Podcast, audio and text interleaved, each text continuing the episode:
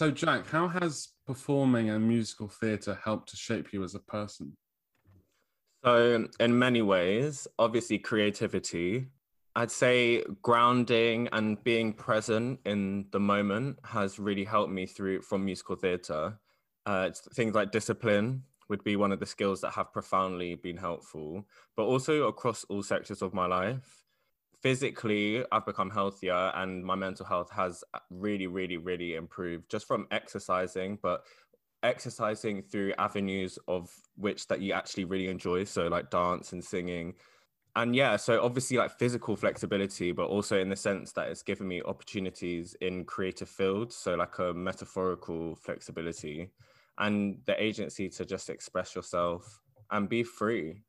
And, and kind of when did you first start performing how did you kind of go into that uh, studying that or like going into that industry so I was always singing and dancing as a child, and my mother decided to put me into different dance and um, musical theatre schools. So from quite a young age, I was always expressing myself. I was also the head chorister at my local church, which I had a scholarship to do classical singing and piano. So my foundations were quite solid, um, and always having this key, really in like really deep interest in expressing myself in musical theatre to which I then studied a level six diploma in musical theatre. And then, yeah, I'm now just trying to continue being creative and making sure that I'm keeping up my technique, my training. So yeah, it's been a whole the whole ride. and, and and what part of performing arts do you most enjoy? Um, like performing arts being the medium of self-expression. I love to dance um, because there's so many different techniques that you can channel your thoughts, you can channel your feelings, different types of music, beats, grooves, and you can just vibe to any type of genre as long as you have foundations or rhythm. I used to study a lot of aerial techniques, um, the newest being pole, which, by the way, is the hardest I've ever, out of all of the aerial hoop and silk that I've been doing. Um, but I am loving it. And that's obviously really like sassy and sensual but really, really difficult. You have to have a lot of strength. And um, yeah, singing would be an obvious one. So you can find songs you relate to or create songs that physically project your internal feelings to an external art form. And had had you been a part of like um like musicals or performances, live performances that, that are quite memorable for you? So a lot of the performances I had done were like through different um, institutions. The most recent one being Legally Blonde. I played Kyle B. O'Boyle, so I was the delivery man, and that was just so much fun. It was it was really light-hearted. I did get offered the lead, but um, I was at King's University at the time, and I was struggling with the workload. So I thought to myself, let's not push myself. Let me take a smaller, more comedic role, which wasn't really like me because I'd I'd love to be the lead, and I love the singing role but yeah, it just was so much fun. And I hadn't been performing for a while because I was focusing on my English. So that one would be a big one for for me to remember, definitely. And and uh, you know, especially last year, uh, as we know, last year was quite a difficult time for all of us because we were all in in kind of lockdown and stuff. So like, mm. did you rehearse kind of during lockdown or like continue to to dance and sing during that time? Well, dance classes have been really limited, but we I had different avenues to, you know, like Zoom links and online learning just to keep up flexibility and technique. However, having said that, it was really difficult. I know for a lot of people, they were on their fitness or they weren't.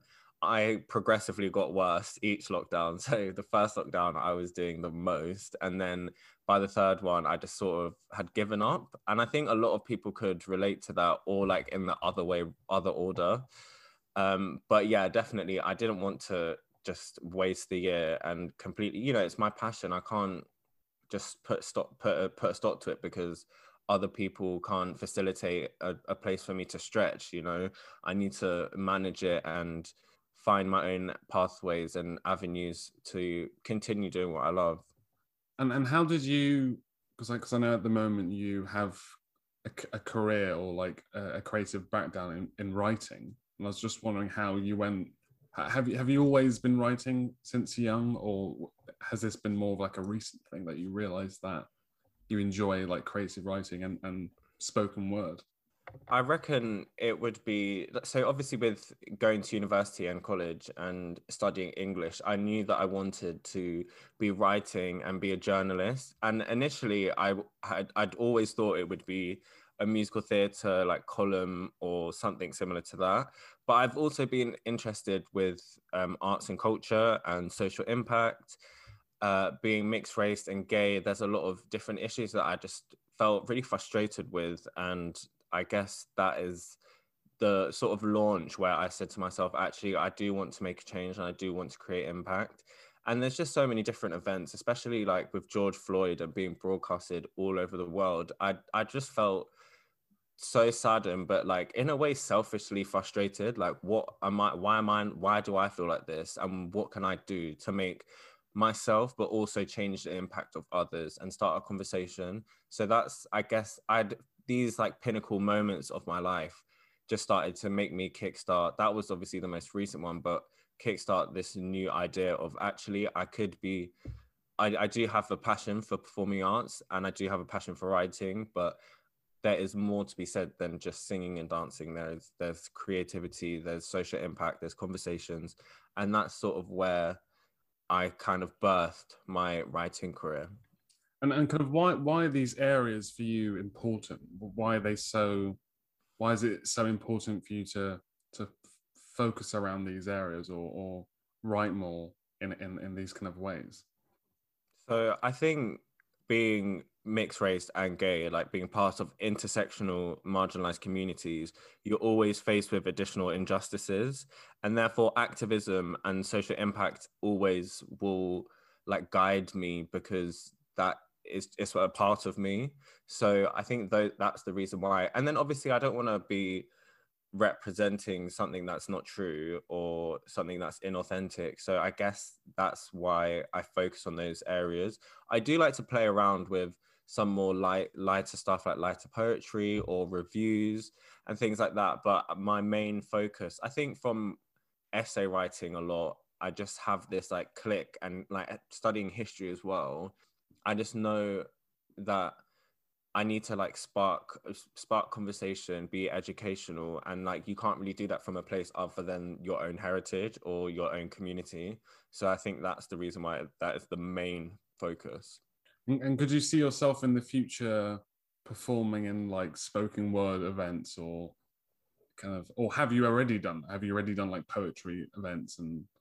So I've been. I went. I recently went to a queer poetry event in Vauxhall, and they were amazing. My friend and her mum brought me there, and it was to sort of show to introduce me to these people. But they, you know, they were absolutely amazing, and they all had their books published and for people to buy. So it's definitely something that I've been speaking to my friends. I know they have a place in Brixton as well that uh, we'd be talking about going to open mics and stuff. But looking at the standard and the quality and the public the, the published books and everything i really do not have a big enough portfolio for that as of yet but it's definitely something that i'm really looking forward to doing in the future because there's a there's a spoken word event that i went to recently and it was like a combination of of spoken word and music but the theme was in relation to drug abuse or, or, or mm. how addictive drug usage can get um, and it's called Outlier, and it was it was in Bristol while I was here. But I just thought that's cool. I just thought it'd be interesting to share that with you because it might be something you. you, you I, I, feel like it, it was really good. Like it was probably. Mm. I haven't gone. That's the first like kind of gig or like theatre performance I've been since before lockdown. So yeah, um, I can. Yeah, I'll send you the details for that. Yeah, live performance is just amazing especially that the queer poetry night that i went to was the first live performance gig that i'd been to and it was just so great. It's just so amazing to be in like close proximity to like-minded people or other people that enjoy live performance and that came to support. It was just yeah it was lovely. Would you say that being part of the lgbtq plus community has helped you uh, like impacted on how you write or changed the way you've written I guess it obviously guides me to create pictures and article ideas. Um, yeah, as I as I said, being like intersectional, but I think having the freedom to express who I am and challenge my identity and push boundaries, which a lot of LGBTQ plus people go through, especially for myself coming from quite an accepting family. I think that type of creativity can be seen and relayed through writing, not understanding who you are and wanting to sort of push boundaries to clock, oh, actually, there's nothing wrong with me. I don't need to change, but I'm going to explore here, there, and everywhere. And that happened to me throughout my whole life. And I think that is really pure and like the core of creativeness and wonder and searching. And I think that's where my the same type of correlation in my mind happens thinking about pitching ideas what is kind of off what's off key what is what's not you know and i think so i definitely do think that it's helped me support my writing ideas. This is quite a controversial question but it just came to mind. Do you feel like there's pressure being part of the lgbt community to, to like write and, and and and then create and explore the, the kind of issues behind it or, or like lgbtq rights? Do you feel like there's like a pressure to if you're a part of that you have to make work about that I, I don't think there is, but I think if you initiate and um, produce work and put yourself out there, then you can't. there's no time for one hit wonders. Like you need to be actively engaged in your community. It's like when you know when people said your silence is violence, and that was a trend. How can that be a trend? Because later on, take Palestine, people are silent again. But if you're all under the same type of oppression, then shouldn't you be speaking up for every single event?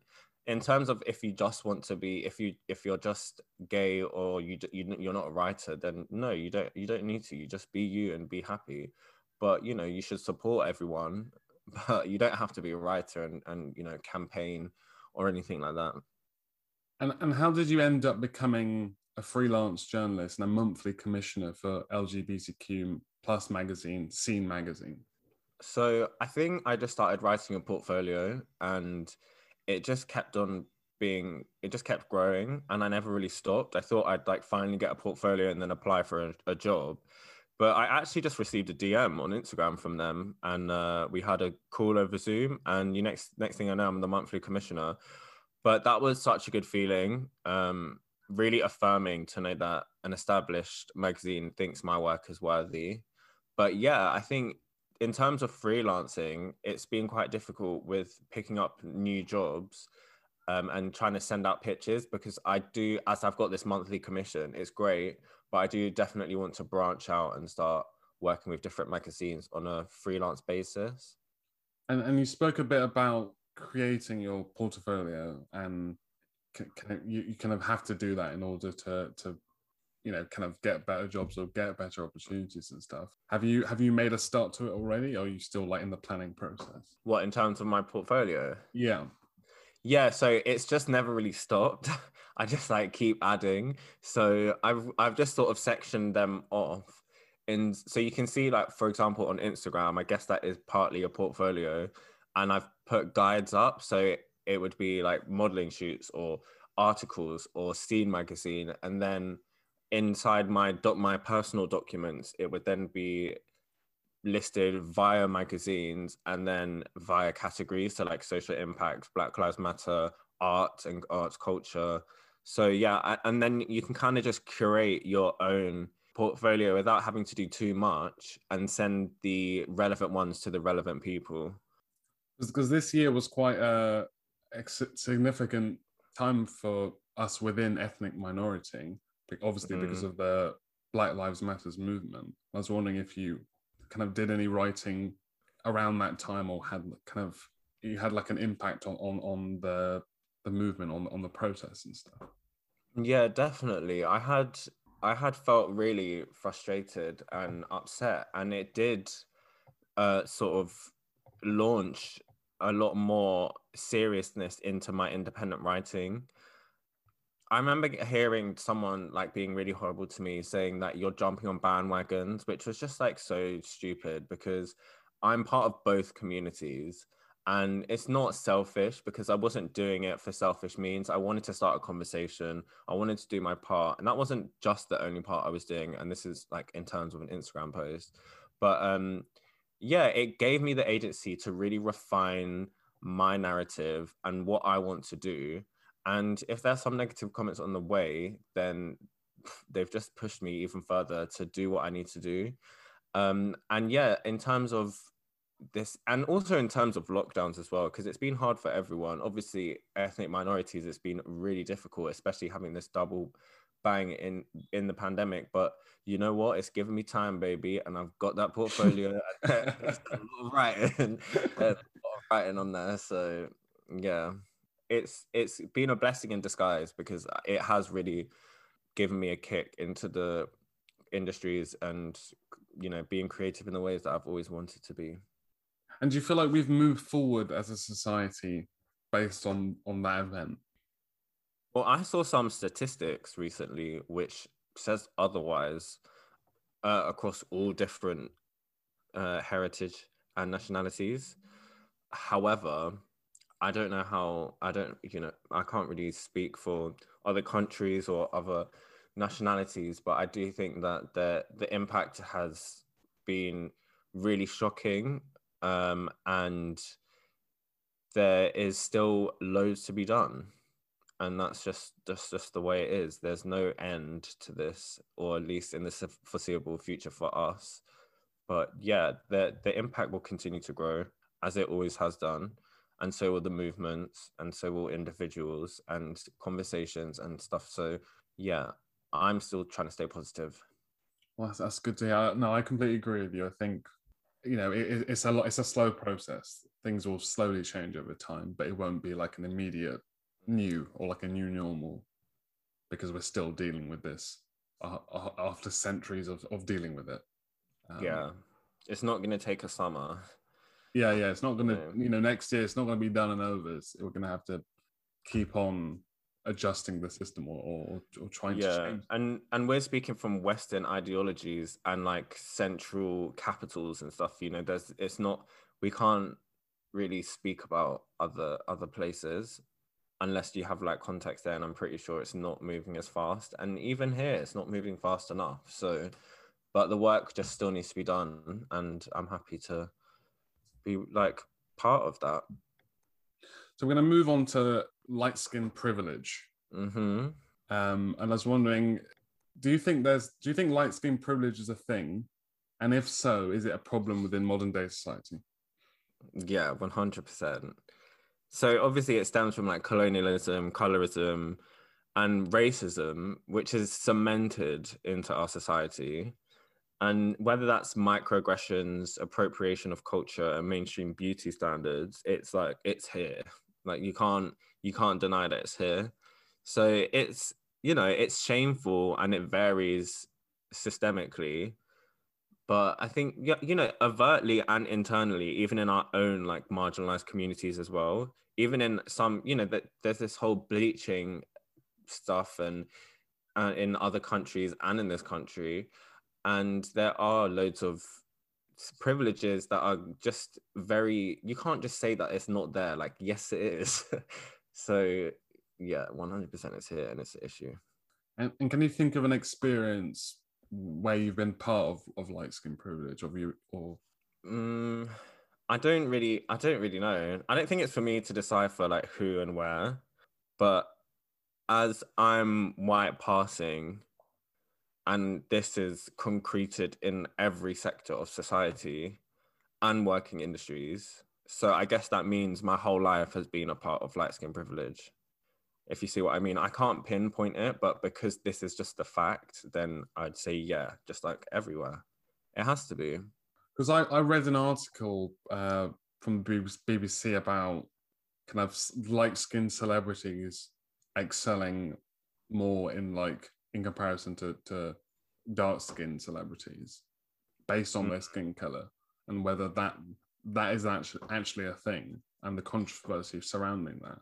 But that's because they have the access to a lot easier. If it was a level playing field, I don't think that these statistics would be the same at all.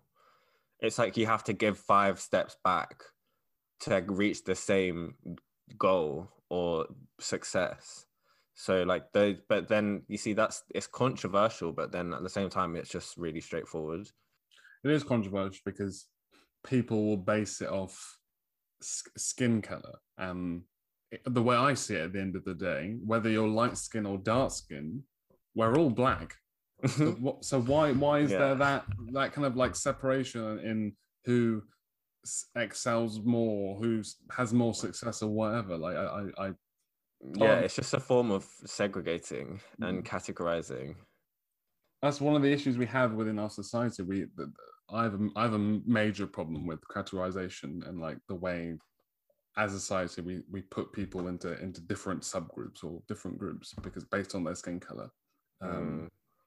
but s- similar to to the black lives matters movement this is something we're going to have to deal with for a very long time it's not going to just change out of nowhere and it is a thing and i think people need to have kind of a, have a wake up and realize that yeah. these issues do exist yeah, I think it's just a way.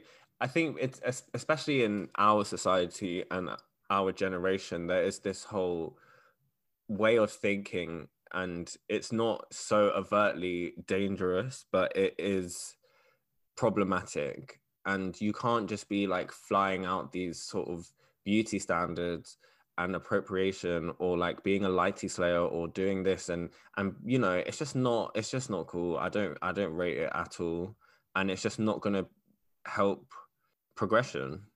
Would you say that this is another quite controversial question, but would you say in your career or your in your life, has there been times where it's similar to the last question, but has there been times where you've I don't know, you've been in a situation where you you think you've got this opportunity based on your heritage or your skin color or like you know you you being gay or, or whatever do, do you feel like depending on who you are as a person, that helps to excel you as an individual. I remember one time having um, this work experience with this really really lovely girl, and she was telling me about herself, and I she was helping me write stuff for UCAS. and she just said to me like, "Play to your strengths. Like you are you, and you are fabulous, and that's what people want to see," which was so good. But then I remember going out into like the real world and going to applying for jobs and stuff and then it just kind of just like hit me although yes play to your strengths but when these old white men approach you and say oh we're not going to tokenize you i promise. And then you're in their meetings and they're all gay old white men. It's like well you are tokenizing me and the only parts of my writing that you enjoy is when i write about black black people or being mixed. And it's just i obviously had got it. And i think there's definitely other jobs that i've got in the past um, especially in retail for like just being good looking mixed like tan skin like lighter skinned you know i think and especially when i've gone with like a dark skinned friend as well and they've been like they've aced the group interviews and shit and it's just really yeah, it's just been it's so easy to just disconnect and disassociate with it with these types of they're not concepts, they're reality, but you it's easy because I'm on the brighter side of it rather than, you know, the other side of it. So yeah, I definitely think, yeah, as I said before, it, it just it must happen. It happens to everyone their whole life. And do you feel like there's any barriers for you being light skinned and openly gay? Not really. I don't think so. No. Well, I think the only thing is like being lost a little bit because I know what heritage I feel closest to. I I know that I came from a single parent home, a single parent Caribbean home, and I still have in times felt like I'm appropriating, and that is a barrier when in actuality I'm representing my culture and I'm not profiting in any type of way. So, I mean, other than that, I feel pretty comfortable. This is another thing that has just come to mind. Within the ethnic minor, within within within the black background, or ethnic minority group, or you know, family, friends, whatever. Do you feel like, well, in particular from families, do you feel like there's expectations of how people or like you being black or you being light skinned how people want you to, you should become or like how, how people perceive you you know? Because I, I, I can give a little example just to, to give you an idea. My my family, in, in example, um, when I told them that I was going to study a creative subject or study photography, or even when I spoke openly about my sexuality, they had kind of had a like a preconceived expectation, Mm. um, and that caused a lot of problems because that, that's not how like they they thought my my, my career path was going to go or whatever. I was you know originally they wanted me to just do English or something like for them they see that as not too creative. It's it's more structured and formal, and you're going down one path rather than going into a creative subject where it's kind of just all open. Um, Yeah. so I was wondering, in, in your kind of your experience with family, um, has there been any of those kind of like expectations of things you what what they think you should be doing and stuff? Um, yeah, I mean, I think in terms of, I think it's more to do in terms of sexuality rather than race. Um, but my dad's like ex ex SAS and like this military guy who like owns a building business, and that's just not my thing. Sorry, I'm not doing that. So, you know, I just can't. And so obviously, there's expectations for him and his two sons to be like all athletic and da da da da da. Like, no, I'm not doing that. I'm sorry, disassociating from all of that kind of business. Um, and then I think I have I'm more open with like these conversations about sexuality and stuff with my mum. And I think there is this like older generation that has this like generation generalizing or like stereotyping people or just like not understanding or have like this preconceived notion of like what they believe something other than their own uh, sexuality is because they just have been told it and they don't really like learn. So I guess I just had to sort of break down those barriers of like, oh no, like I'm not I'm not doing anything like wrong. I'm being creative. I'm, you know, expressing myself doing this. Me putting on I don't know. I used to I my mom like fully supports me, but you know, if I put on a Batman suit on this is on Christmas with bat with with massive chunky heels, I am Batwoman with chunky heels, and there's nothing you can tell me. I'm not going to. I'm not deciding to change my gender. I'm not. I'm not uh, being a drag queen for the rest of my life. Like you don't need to, just like you. You don't need to put these barriers around what I'm doing and being like, okay, we need to talk about this issue.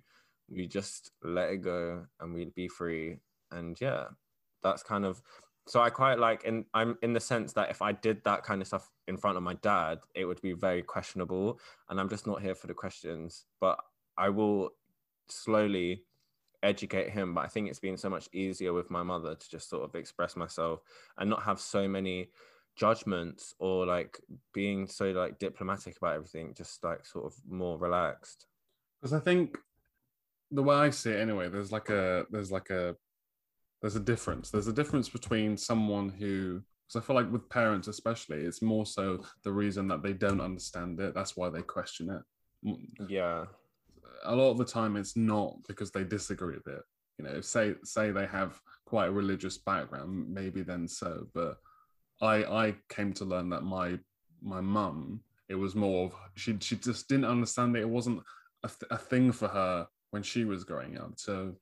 Mm she kind of didn't know how to deal with that kind of information and it took a long a long time to like for her to kind of get used to it and kind of understand. But i think you're right to say like the same way you're like kind of educating your your, your dad about instead of like lashing out because i think that's that's for me anyway that's the wrong approach. Mm. to lash out when someone disagrees or, or, or doesn't understand. If you just educate and over time they'll become more and more comfortable and aware things yeah. they say and and you as an individual. Yeah, definitely. So what was your coming out experience like? So my coming out experience was fine, really. Like I really enjoyed I didn't really come out to my mom. She just was she always just knew I was I was gay and there there's like this one cute story which I don't know if I can remember, but or if it's like I've remembered the story being told. It's like this iconic story of this purple flamenco dress where I was like five or seven, and I went to this shop in Hampstead and I said I wanted that dress, and then apparently there was some controversy in the shop, but the shopkeeper like went around to me after my mum had bought it and said, "You're so lucky to have a mother like yours." So I think she just like let me have free rein of my identity, and that obviously I just didn't really feel the need to come out to her.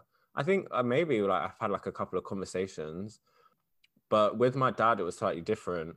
I remember at the time I was probably 18 or 19, um, and I just uh, my stepmom is quite like flamboyant, and she kind of just knows as well.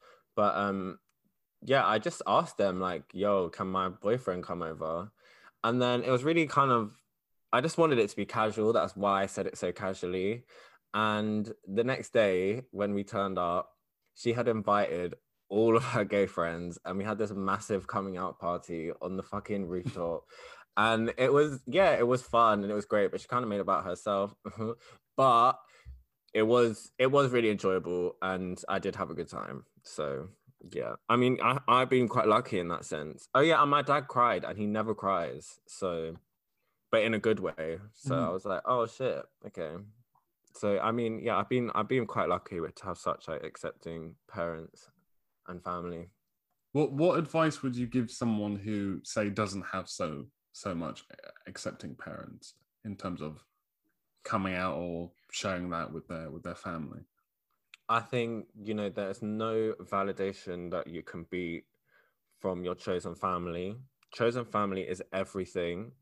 You can find bonds anywhere from anyone and ev- everyone and everywhere and i think sometimes they're even that more special because you're it's not like an obligation it's chosen and it's and it's received on both ends i think finding communities finding people that you can relate to is just yeah you can't get anything better than that. So i'd, I'd say you know sometimes it's difficult for other people and for especially as we said older people and particular generations or whether it might be their religion.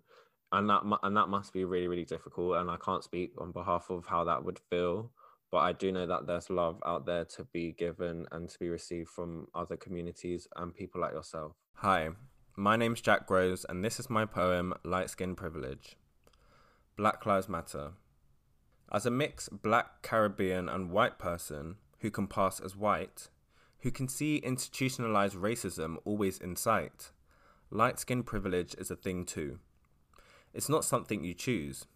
Confused as to where I should stand, mentally infused yet disproportionately diffused and somehow biased. How can you say it with your chest, yet be afraid to appropriate culture embedded in your own heritage because of the melanin in your skin? I don't think that's a sin.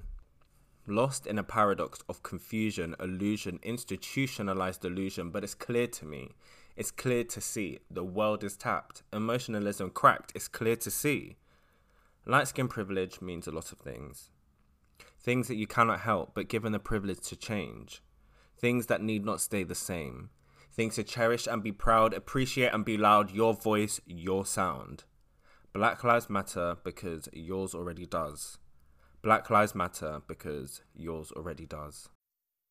How do you think we can remove the negative stigma surrounding light skin privilege? Oh, this is a sticky one because I don't think there is a negative stigma. I think it's a fact which unreasonably helps particular skin tones.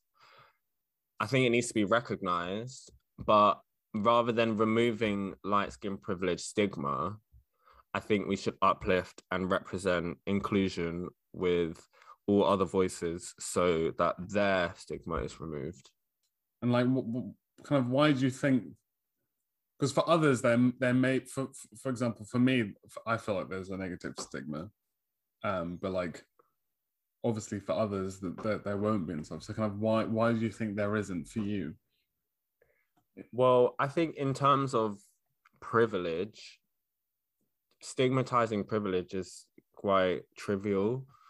I think that you can, if it's if it's uh if there is privilege attached to it, then a neg. It depends if this if if because it's a negative stigma. I think where you have privilege, there's not that much negativity.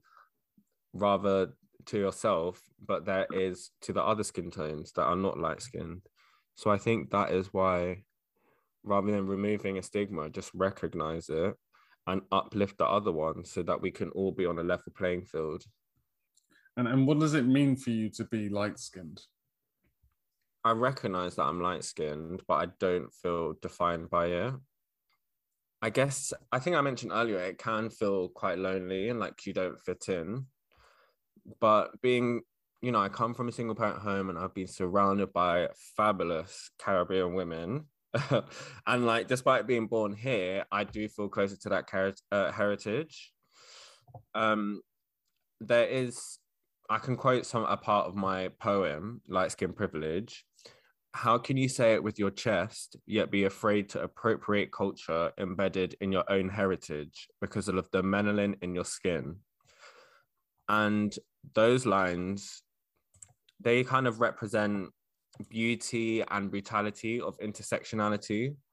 And I guess what I have constituted as pride and why sometimes pride has been shy um, but yeah, it's just a fear of appropriation because of being intersectional, but so whereby you have light skin and you you I personally feel closer to that heritage and therefore I shouldn't be afraid.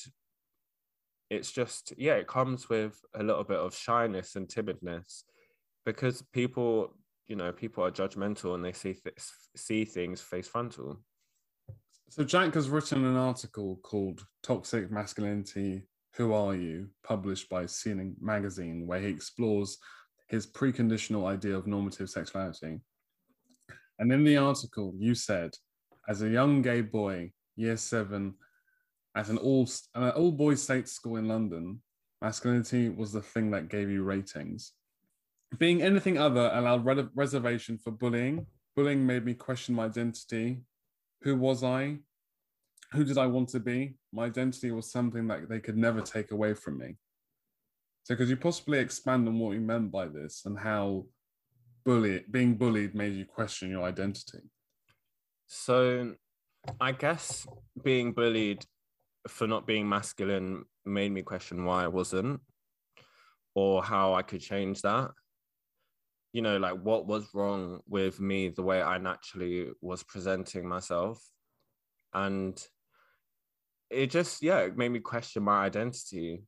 And if anything, that's, I spoke earlier about boosting your creativity and the realm, a myriad of these possibilities and ambiguities and androgyny, whereby you can just be so free and allow that journey to help you navigate yourself around creative sectors or your creative medium. So, yeah, it kind of helped me towards the end, but it was difficult because I wasn't accepted for just being me. Why do you think you weren't being accepted? What? Why do you think you kind of experienced that during like being at school and stuff? Why do you think people kind of have difficulties with accepting people who are like different or? I think that this happened like quite early on and i had to i was getting into loads of different fights and people were just scared of i think they were scared of something that was other than themselves and that is really sad because they haven't been cultured or experienced anything other than binary ideologies or anything other than themselves or their own small culture. So I then moved schools because of all the fights and bullying, and I went to a mixed school, which this is now a mixed school, um, and they had no uniform, and and freedom and creativity was celebrated, and I had a lot less of a difficult time there, and it, you know, I think it's just being exposed to the right types of people, the right the, the right environment, which really can shape a young person's mind because you know, there's still there's negative things still happen, but it just wasn't at the scale of being locked up in an all boys school where the only thing that got you ratings was being masculine. Because in relation to this, recently I found out that um, one of my friends' children at their school, they've started doing well for for this month especially. They had like a Pride Day where they just came in and kind of dressed up in a kind of like rainbow kind of type clothing just to celebrate mm. Pride Day and diversity and inclusivity and and uh, do you feel like having those kind of days because obviously when when I was at school, you know, Pride Pride Day wasn't a thing. Like they wouldn't introduce that into the into the school system. So do you think it's a good idea that schools and education institutions kind of explore that and and kind of have those events? Yeah, I think I think it's great. I I wrote an article about um, the axing of the anti-bullying LGBTQ plus fund, which was so quietly removed that nobody wanted to talk about it and wasn't really publicized that much. So I do think that these days it's exposure and it's it is brilliant. I think don't uh, capitalize pride or put a rainbow stamp for one one time in a month. Don't you know profit from it. But if it's going to help expose other children and perhaps their narrowed mindedness stemming from their family or culture then yeah brilliant go for it and hopefully that you know people will be able to feel more comfortable coming out or expressing themselves or feeling accepted and wanted within their school within their education and their peers and their students and teachers and friends and so on do, do you feel like pride month could be because because yeah pride month is a yearly thing but some people see it as like an all year round thing. And do you feel like there could be more events or more, you know, instead of just uh, narrowing down to one month? Do you think there could be more events throughout the year or more, more months without, within the year? Is this in terms of in education? No, just in, I'd say just in general. Um, well, I think in general, I think that the for for inside education, you can be inclusive by having people of color on your books and gay couples or uh, you know gender non-conforming people or whoever on in their books or their textbooks. You can have pride month and have specific days to celebrate you know the death of the pioneers or you know the trans activists or something you know just it doesn't have to be one month that we just get to wear rainbows.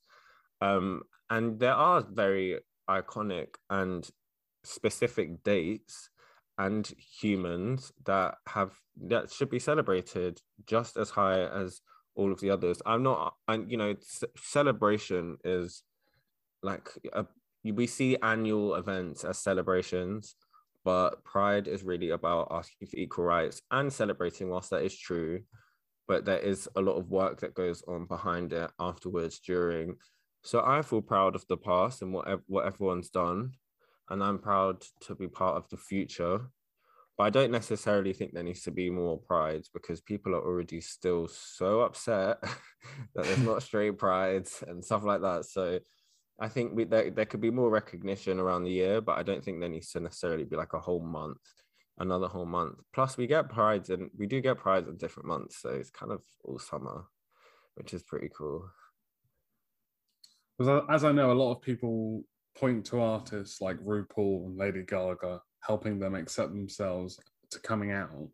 Was there mm. anyone that helped you come to terms with the, your identity? Um, I didn't really have a like a celebrity icon, I think my mom was probably the biggest person that helped me just because she's like been my biggest supporter. She's always allowed me to be who I am and just loved me unconditionally, despite like being a bit wild or crazy. And you know, I've just had big inspirations through so directly by these really strong, intelligent, powerful women. So like my sister as well um, and she is just amazing and such a big inspiration.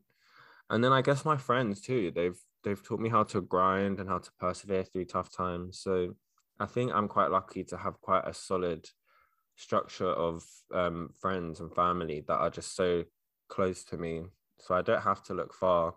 And the, yeah, because I think I was thinking if there were to be like icons, I don't think it would be in terms of coming to my identity. I think I pick and choose from a, vari- a variety of different um, celebrities to sort of different references or even time or you know just I don't I don't really have one, but if I do, it'll be my mum. And, and, and in the same article, you, you discuss, so you, there's a section about nonsense nonsense phrases. So you go on to hmm. say, we've all heard absolutely nonsense phrases. Boys don't cry, man up, be a real man, etc. Men should not feel pressured physically and mentally strong. These phrases advocate for men to not express their feelings in fear of being anti masculine or girly. As a young mm-hmm. boy, I didn't want to be masculine. So, so why did you feel these phrases advocate for men to not express their feelings? Well, the first one, boys don't cry, is literally telling them to not express their feelings. so, but also, homonormative binary gender has been socially constructed. But the question here is why these constructs have allocated personality traits that are literally glued to them. So theoretically, if there are more fluid genders and boys are feminine and girls are masculine or girls are fluid, then I think these concepts and constructs become fragile because they're detached from this glued on personality trait that we have supposed, oh, this masculine means like holding a hammer or whatever that means. So I think men's men's mental health is so stigmatized and these phrases just need to go in the bin and and kind of why why do you feel these phrases are being used today? And and how can we like move past or progress from not using these phrases?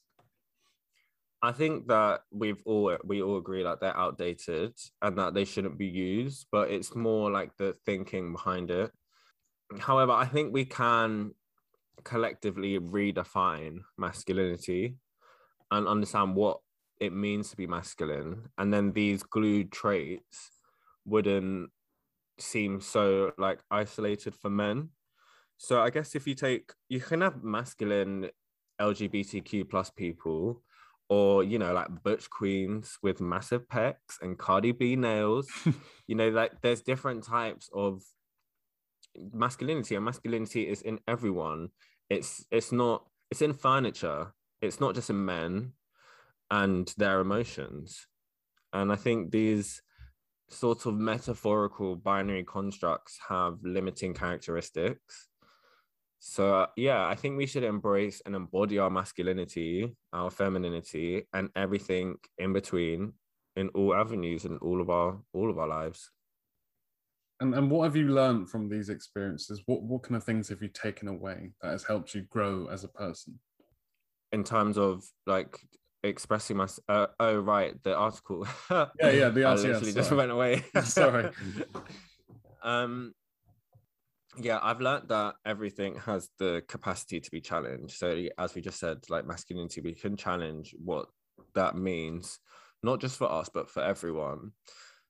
I guess historically we're told of this like normative binary gender roles when actually that's false too because in history that's not that's not actually what has what we've derived from.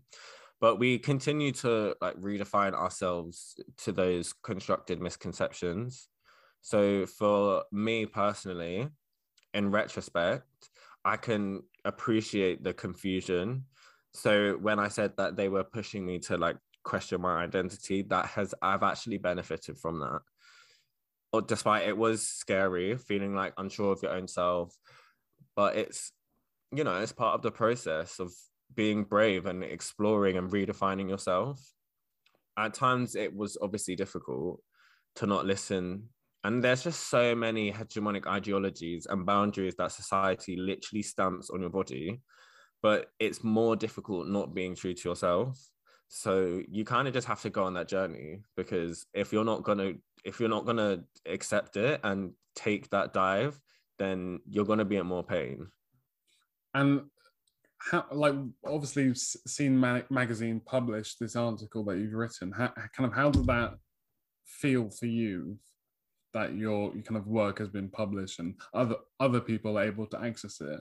And also, how has working for the magazine changed your writing approach and style? I think definitely it's been really it's a it's a massive affirmation.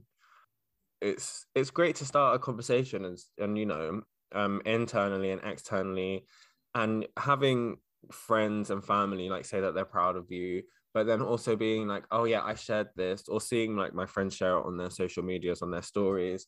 And you can it's not particular i don't really care about that outreach i just care that it's impacting people so yeah it's it's been really good and i feel i feel really great about being able to publish my work and having people read what my experiences are because I did actually find it quite difficult initially writing opinion pieces, as most of my writing had been from uni, so they're all quite educational or like scholarly. But the only other creative stuff was poetry.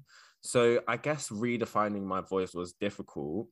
And I remember that one of the editors like sending stuff back to me at the beginning quite regularly, like, no, this is it sounds like an essay it's social impact so i do need it does need to be educational but being relatable is where you can tap into other people's minds and actively create thought and create change and obviously it's it's pride month currently the time of the year mm. when many countries around the world including the uk and the united states celebrate to continue push for lgbtqia plus rights mm-hmm. so, so what does pride month 2021 mean for you and how have you spent your time celebrating Pride Month?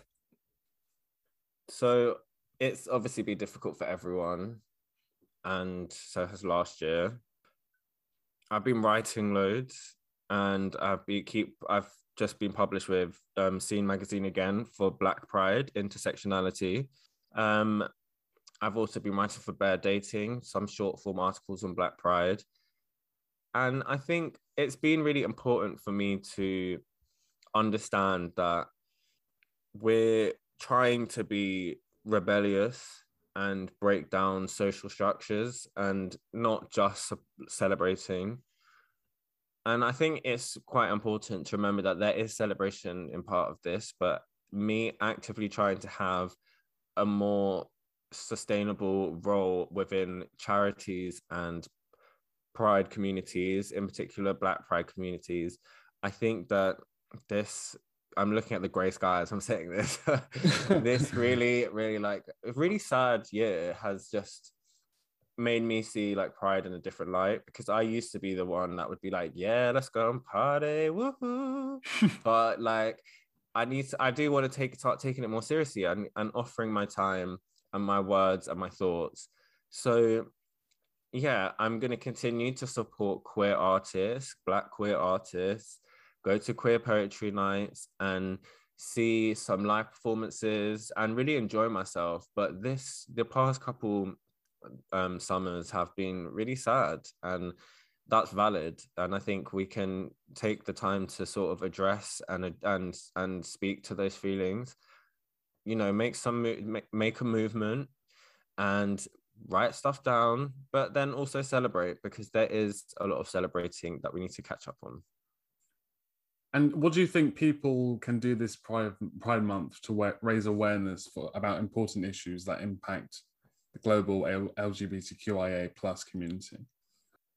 Conversation, conversation, conversation. It's so important, and I think your people's idea of their Instagram following not being enough, or they have you know a diverse group of friends, or they're cultured. You know, sometimes it's the people that you don't even realize that you're going to make the biggest impact to.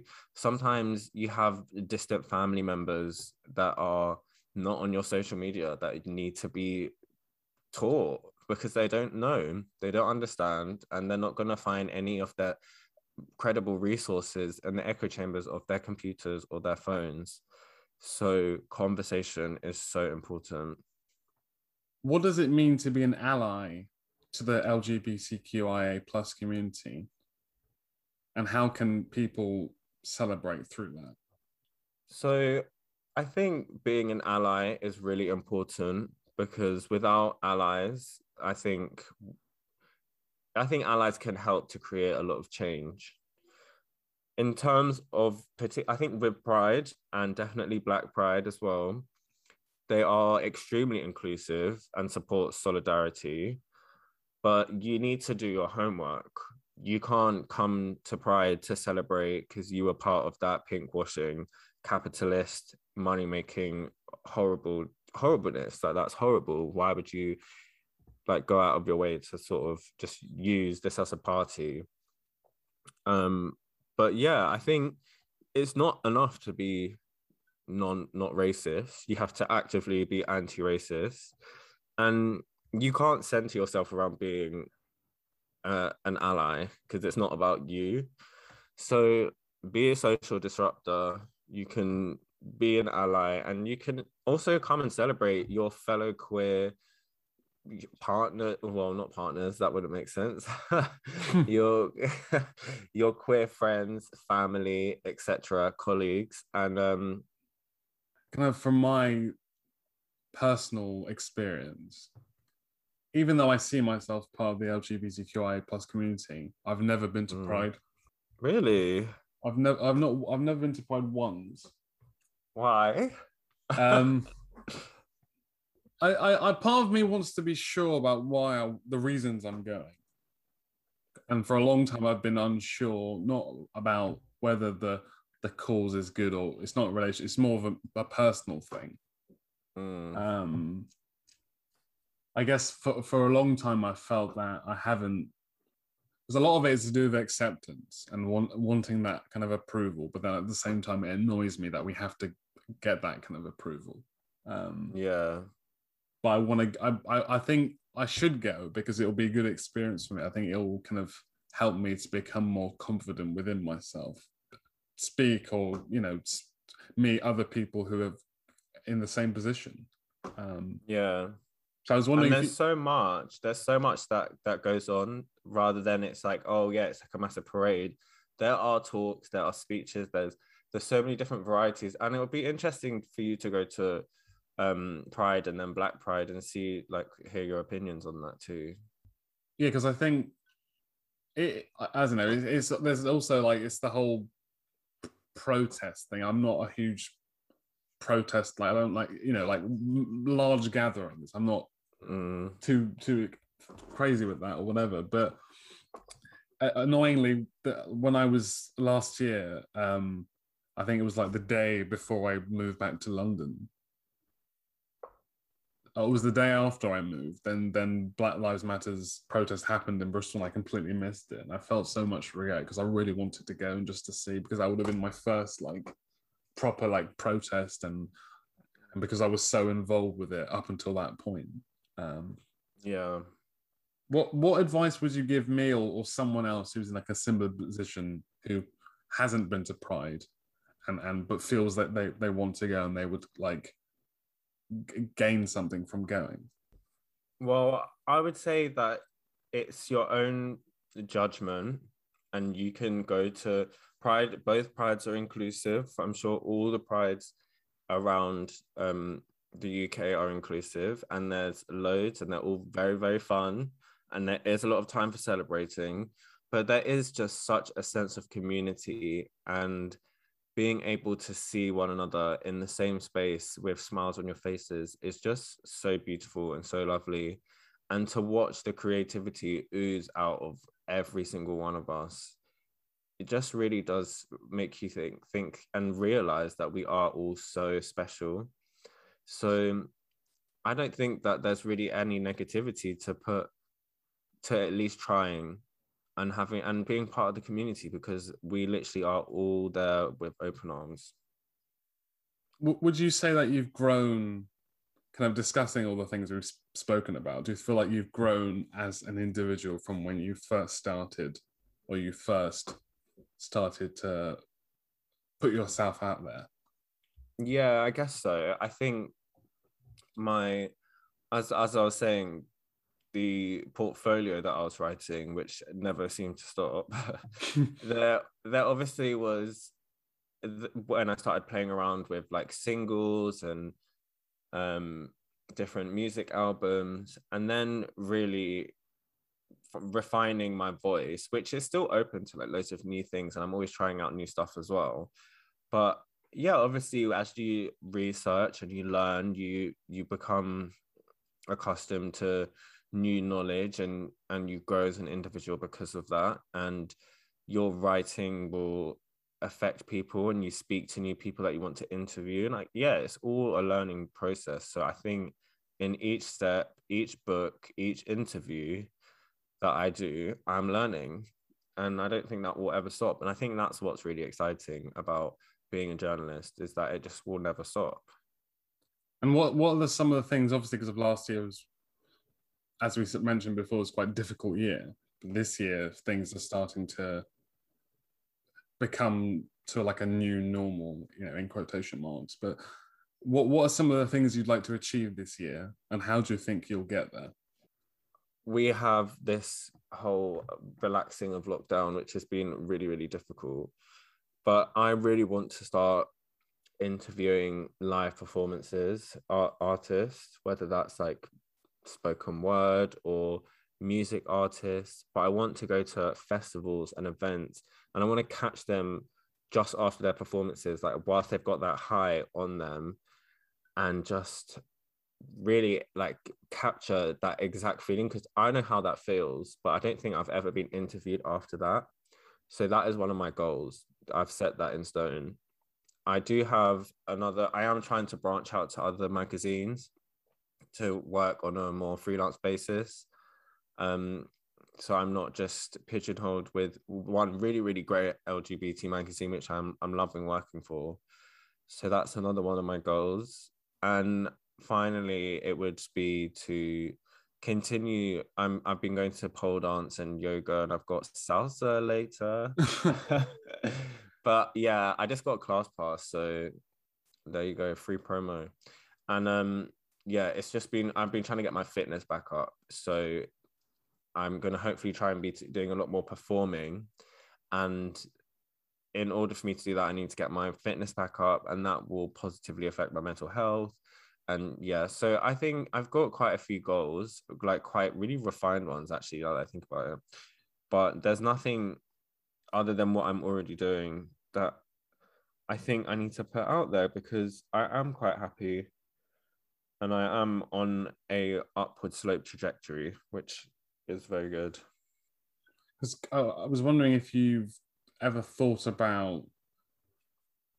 I, I, obviously, I don't know the, the, the details of like setting up your own magazine and stuff. I, I imagine there's a lot to it, but have you ever considered doing that as well, like setting up your own brand?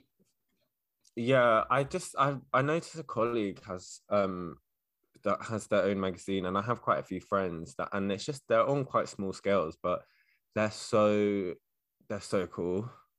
And i've i've seen other agencies offer funding and pitching which when i got these emails and signed up to these like subscription lists i just didn't have any of the ideas that i do now. So i think yeah 100% 100% that is something i'm definitely interested in and i just need to get get to work really there's no no one's going to wait for you you just have to do it.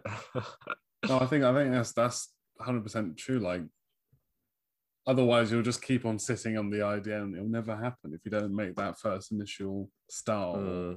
or, or move. You won't ever get to the place you you're aiming to get to. Yeah, and the later you leave it, the longer it's going to take. Well, also at some point you'll you'll come to the realization. I, I came to this realization quite recently when you're planning projects or you want to you know come up with a brand or whatever you, are eventually you're going to have to need a team of people because it's it's really difficult doing everything by yourself mm.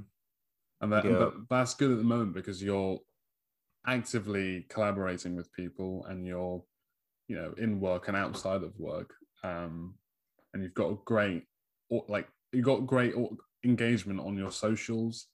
You've got you know you're attending these pride events. You're constantly writing about important issues and issues which are like kind of frowned upon um, mm. and you're you're making your way closer and closer towards like a, a goal or like a destination where you see yourself in a few years time. And obviously it will change. Your your plan of action or your your way you see yourself will change because you're you're learning so much over time yeah, and I think there's like so much ambiguity in ideas and concepts, but sometimes uh, in ideation in ideation stage, it doesn't need to be solidified, and I can completely change up a brand or an idea later on. And I think people need to not be scared because I've been so scared to like ever put out content of me dancing or like recently because I've been out of training or you know like I, I don't want to show the best of the best but really you need to go through the journey to get to where you need to be because otherwise you're not going to know what's going right well what's not going well. You're not going to have these object um yeah these this place these objects that you need that, that you need to refine and and you know make something beautiful. And and what advice would you give someone being a, an aspiring writer at the beginning of their journey? Just i think it's actually quantity not quality. It really is. You need to start writing straight away and just by writing and doing all the different types of genres and styles and techniques, you will just end up finding which one you like the most. And then you can focus on quality. Once you build up that portfolio, you will get the DM, you will get the, you will find the emails and you, you know, you can move them from there. But it literally is quantity, not quality. well, thank you so much, Jack you know, it's been it's been a, pleasure speaking with you, and I'm, I want to thank you for being able to open up and be quite honest about some of the some of the areas we covered. And I think I'm hoping that people gain something from this because I found it quite insightful myself. Um, yeah, yeah, thank you so much for having me. I've really enjoyed this conversation. It's been really it's been really engaging, and I like sharing. And I feel that a lot of these pros- new prospects are like clearer in my head now just from this conversation. So thank you. If if people want to follow, I'm probably going to add the links and stuff to the end anyway. But if people want to find you on Instagram or kind of socials. So predominantly, I use Instagram, and that's at JK Groovin, J K G R O O V I N. And then on there, you can find my website, my portfolio, my writing Instagram, just on my Linktree. So yeah, JK Groovin.